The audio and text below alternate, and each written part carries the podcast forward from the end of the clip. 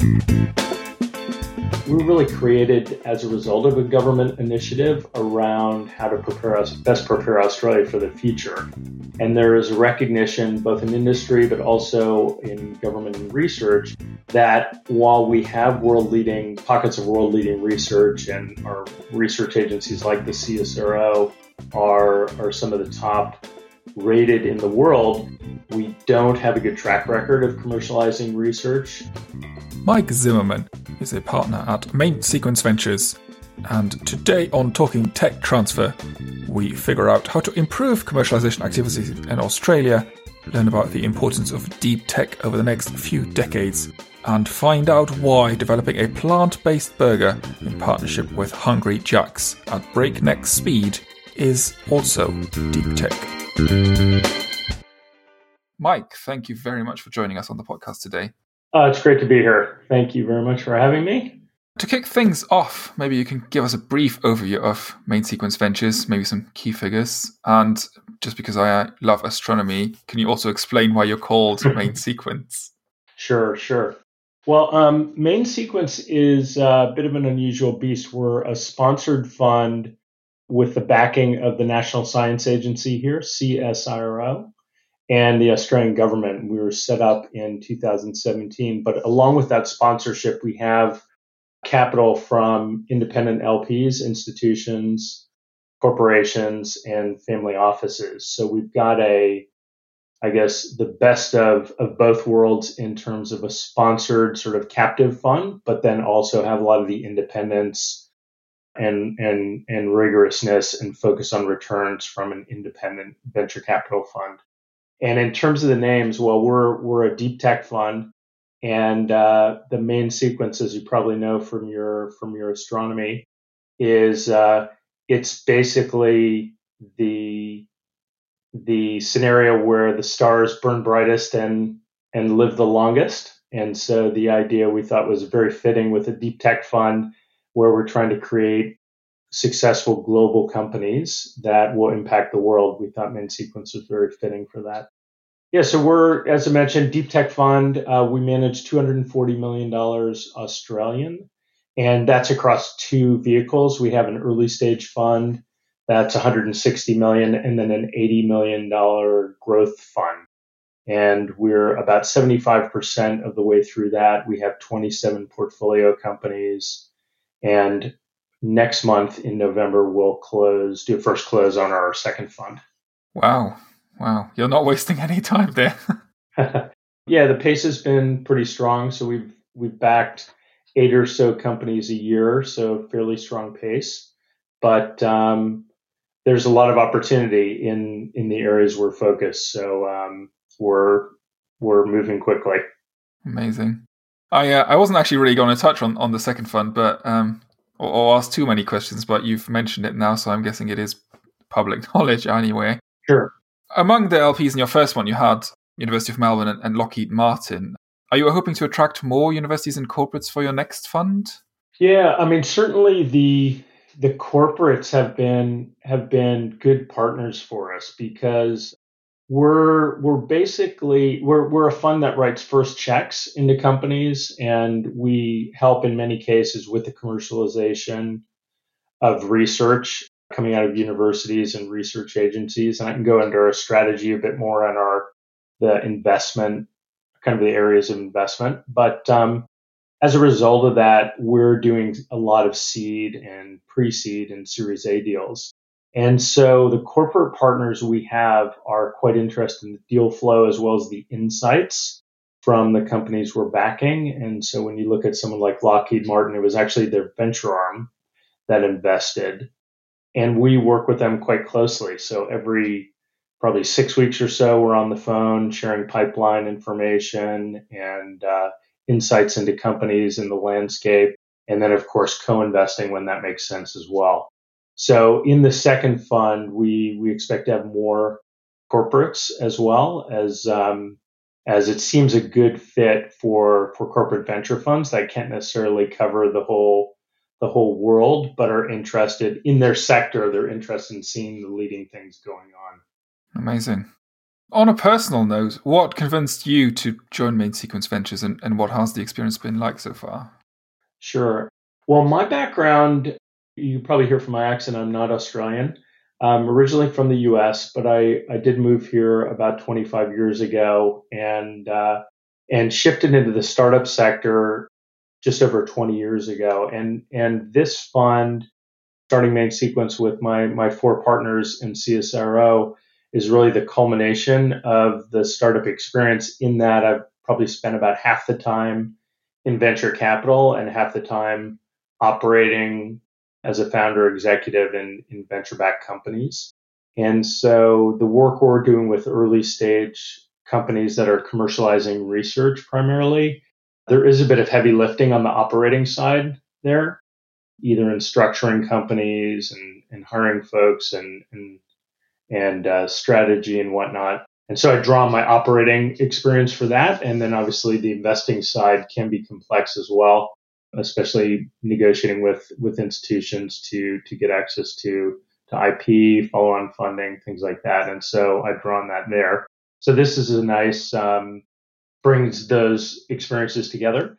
Also for me, I actually, at one point in my career, started a company based on research out of the CSIRO. And that was part of my inspiration for joining Main Sequence, was the technology I commercialized was basically an AI system for energy use in buildings.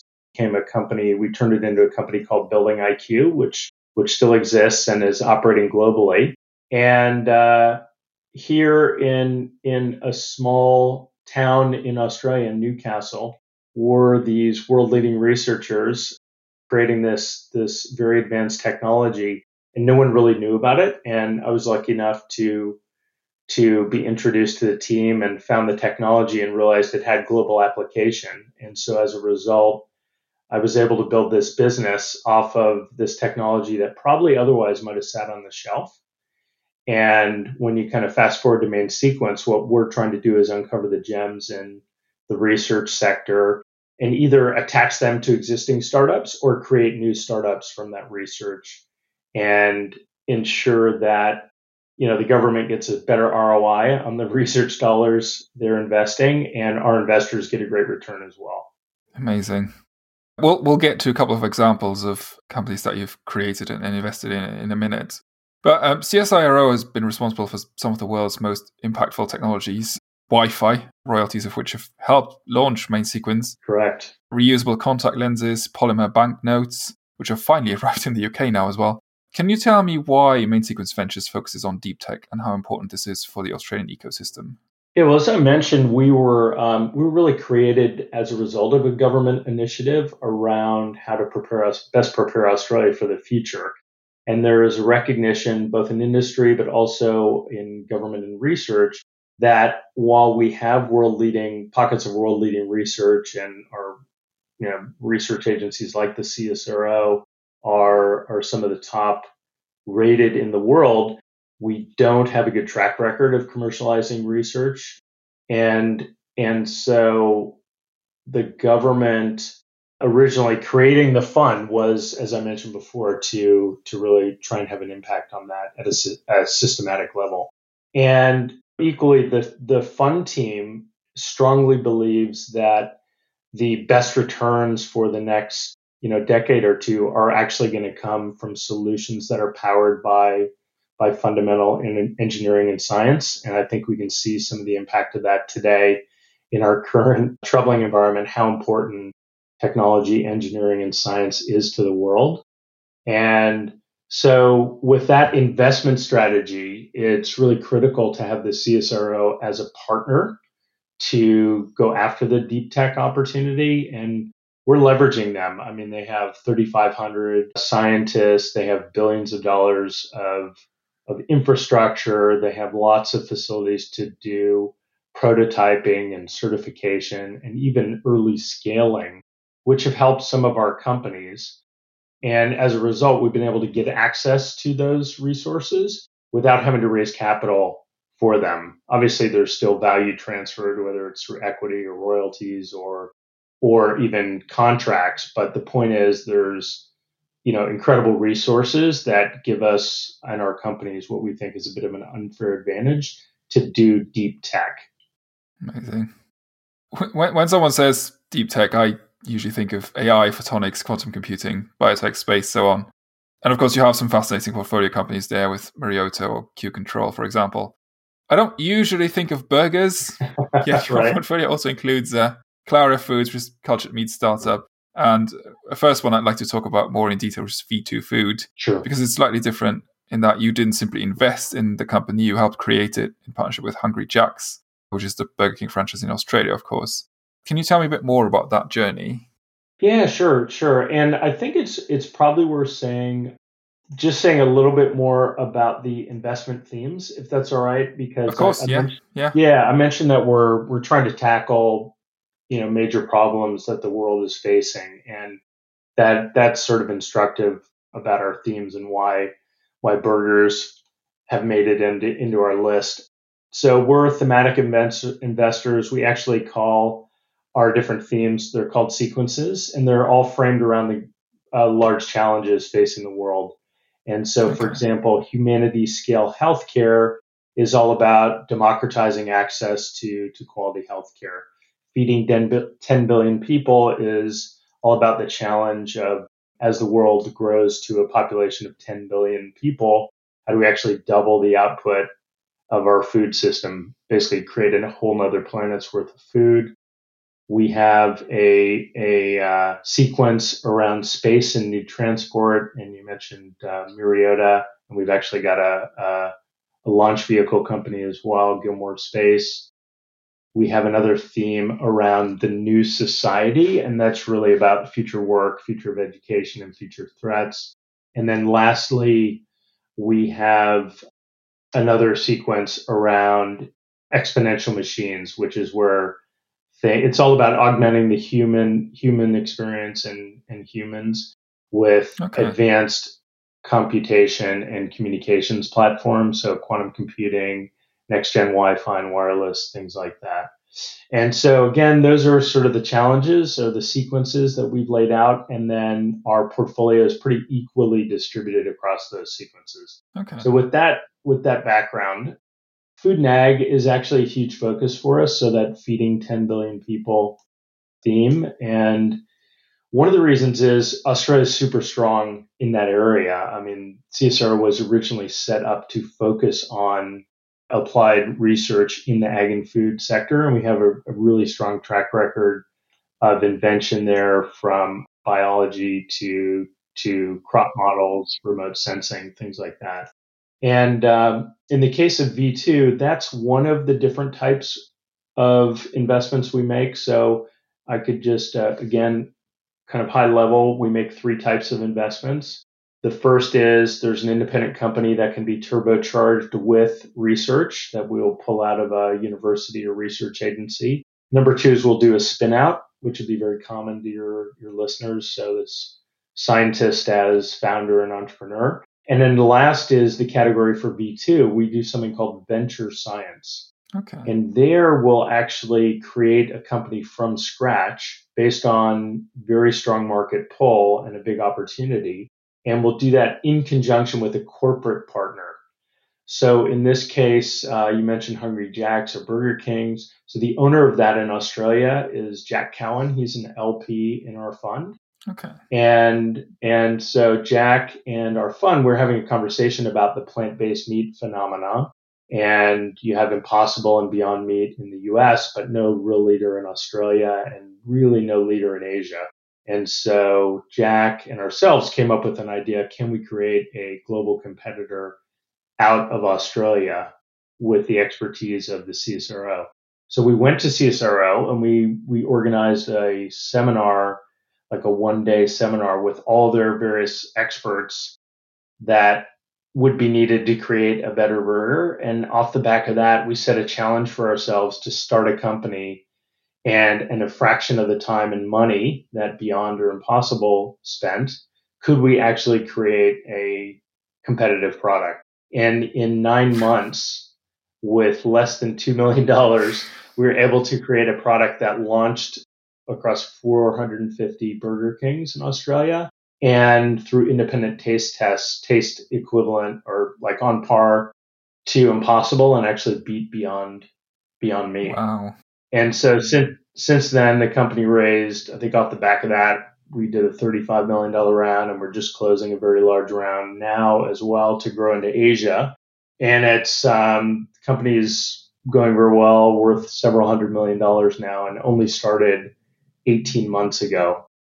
So it's so even though you don't think of burgers as deep tech, we're very happy that we do think of burgers as deep tech. And we've now got a pipeline of other venture science opportunities where we're working with corporate partners to really, the key thing that the corporate partner does is they define the requirements and they provide market access. So Hungry Jacks in this case was saying from day one, if you want to serve a burger at Hungry Jacks, it's got to look like this, it's got to cost this amount, it's got to go through this equipment.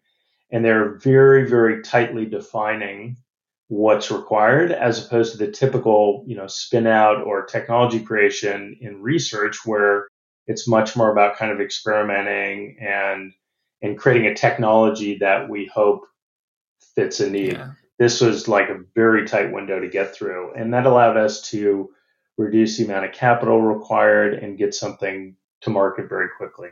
Amazing. It's a phenomenal story that from nothing to a product in 9 months is amazing at any rate. And in this space, yeah, if you look at, Beyond and Impossible both spent, I think, more than $500 million each to get their product into market. And they were basically, they were cutting the path. So we learned a lot off of them as well. But yeah, we think the model is a really good one. So we're going to be replicating that in Fund 2 for sure. We actually just approved our first two investments for Fund 2, and they're both these venture science type opportunities. Amazing. Another one that I guess would fit in that is Presien, is that how you pronounce it? Which you spun out of a corporate. Yeah. What do they do? How did that come about? Yeah, so Presien make AI-powered safety systems for work sites. So it's very much an industrial technology to help stop collisions of equipment and injuries on construction work sites and other, mining work sites, things like that. And I think what's unusual about it is it's a little bit different methodology again for deal creation. This was a spin out of Laing O'Rourke. So Laing O'Rourke had incubated this technology inside its R&D group, and they believed it had that much potential that they wanted to see it, just go beyond being deployed at Laing O'Rourke sites and through their customers. And they believed that there was real applicability of it to the, to the global market. So we work with them to structure the company appropriately. The founding team was there. The original two founders were there, and we helped them recruit some other folks. And then we brought together a syndicate to invest in the company.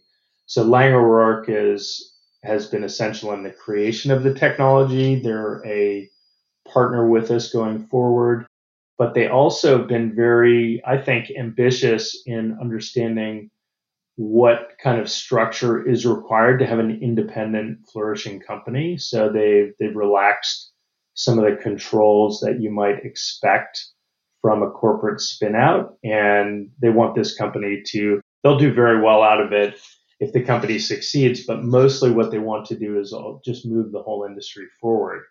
So they've contributed. What's unusual about Presien on the technology side is in the incubation, the company got access to about 100,000 hours of video streams from the various construction and other work sites that Laing O'Rourke and their customers operate.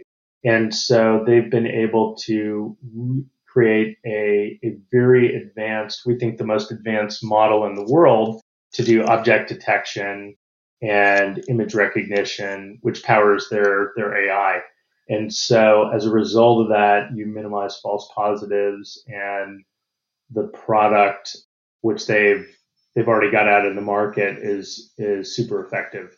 But again, like bigger picture, this is working with corporates to leverage, you know, make more out of their R&D spend and get it outside of the corporate and allow it to flourish and move a whole industry forward.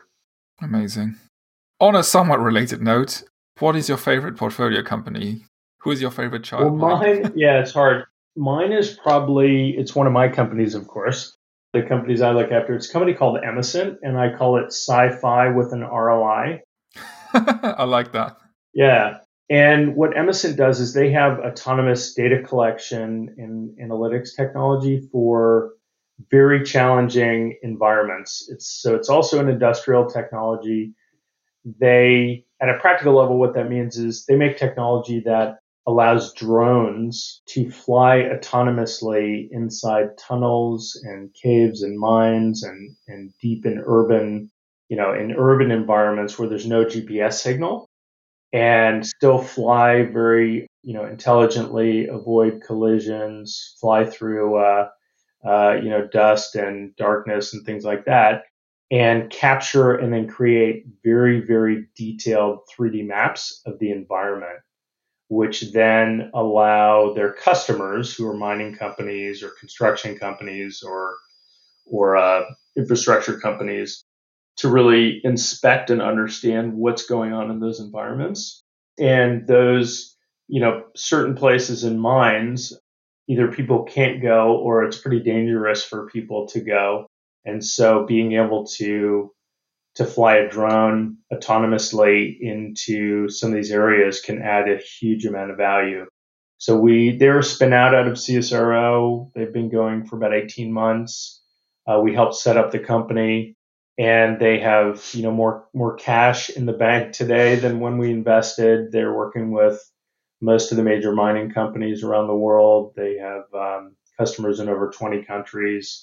And struggling to keep up with demand a little bit, but it's a very cool technology that adds a lot of value. So that's why I love it. Yeah, that's pretty cool. I don't know. Australia had a strong mining industry, so yeah, having a startup that can still tap into that sector is really cool. Yeah, it's helped. I mean, it's helped. Again, you're hearing from with the Laing O'Rourke story, with Presien, with the V2 story, with Hungry Jacks, with Emerson, being able to start with a very sophisticated local customer has been really critical to the success of these ventures. Being able to operate fairly leanly and in a focused way, as opposed to, you know, the typical kind of experimenting around and spending lots of capital to find a solution. So we really like that model. I can see why. Somewhat of Australia has been very hard hit by the pandemic, of course. State lockdown in Victoria. How has the crisis impacted your work, and are there any long-term consequences you can see for how you operate? Yeah, sure. So in many ways, we're similar to a lot of countries. As we were talking about before we started the show, we're similar to a lot of countries in terms of the various, you know, the lockdowns and the change to working environment and home environments. At the same time, I think the government's actually done pretty well to have kind of a top-down view of this crisis and coordinate, you know, each of the state premiers. There's 7 states, so coordinate each of the premiers and how they are behaving. And so I think we've been relatively lucky compared to the rest of the world. Now, at the startup level, in terms of our portfolio and how we're working, I think it's actually forced quite a bit of creativity for folks, especially we back a lot of companies that are making and selling hardware. One thing, if you have a SaaS product, you know, software product that anybody can buy from anywhere in the world, we do have a number of those companies. That's easy to keep selling no matter where you are, and people can work remotely. If you're actually assembling hardware that goes onto a drone and then shipping that off to somebody and trying to train folks, then that's been challenging, and it's just forced a level of creativity. So in that case, actually Emerson, they, you know, figured out early that they basically put together some trial packages and just had those ship and land in prospects offices and just have them, when they're finished doing their trial, they actually ship it on to the next prospect, and that, you know, that prospect then does the trial, et cetera. So that was one thing. The second thing was they figured out how to demo the product remotely, which is kind of strange, but they can. They last month did a trial in Scandinavia where they were controlling the drone to get it launched and show some of the features from a keyboard in Queensland, you know, literally around the other side of the world. So it's forced this creativity. Wow. So when you ask about what's not going to change going forward, I think, you know, when they have innovations like that, that just makes them a lot more efficient as opposed to having to show up into somebody's offices. Even when things get closer to normal again, I think they'll have the benefits of that. So, and then for us, we, like a lot of venture firms, we do a lot of stuff remotely anyway. We're either, you know, we might be together in a group, but we do a lot of Zoom meetings. And I think we all value being in the same room, but we're okay to keep operating remotely ourselves. So I think it's more impactful on our companies that are building products and selling. That makes sense. I really like the idea of controlling a drone on the other side of the planet. From I mean, that's why would you get on a plane even if you can? If you know you're just wasting 20 hours flying to Norway or Sweden or wherever. Yeah, and of course, customers now are much more willing to look at solutions or look at situations like that because they're constrained as well. And in many cases, especially in these heavy industries. Those are the things, you know, government spending on infrastructure. I know it's the same in the UK. That's going to lead our recovery, the economic recovery.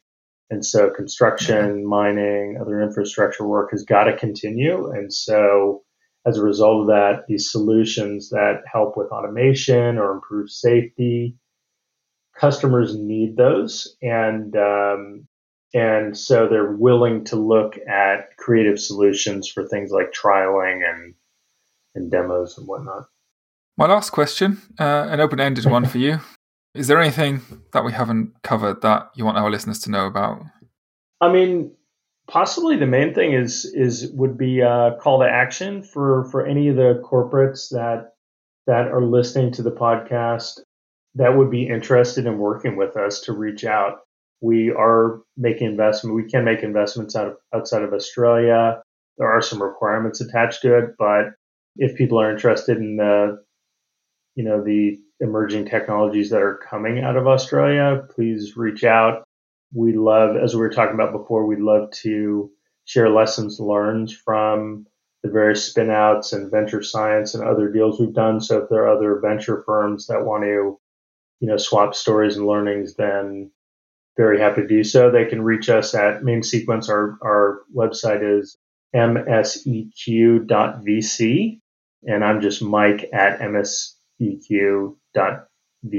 So hopefully easy to reach. Amazing. And I mean, if people struggle to find you, they can always reach out to me as well, and I will forward them on to you. Mike, thank you very much for taking time out of your, I don't know if it is a busy day yet, it's very early in the morning for you, but thank you very much for joining us on the podcast. Yeah, thank you very much. It's been a pleasure, and appreciate the questions and the chance to talk to your audience. Thank you. Thank you. Pleasure's been all mine, Mike. Talking Tech Transfer is hosted by me, Thierry Helis. It is produced by Global University Venturing, a Morsonia Limited publication. You can find us at globaluniversityventuring.com, on LinkedIn as Global University Venturing, or on Twitter at GU Venturing. Our sound engineer is Mark Chatterley from In Ear Production. You can find them on inearproduction.com. If you've enjoyed this episode, make sure to hit that subscribe button so you never miss an interview. We'd also really love it if you could leave us a review on Apple Podcasts, or if you share this podcast with your friends and colleagues. It really helps us grow our audience. You can also reach out to me directly with feedback. Just email thehelis@globaluniversityventuring.com. That is theles@globaluniversityventuring.com. Until next time, have a great week, everyone. Goodbye.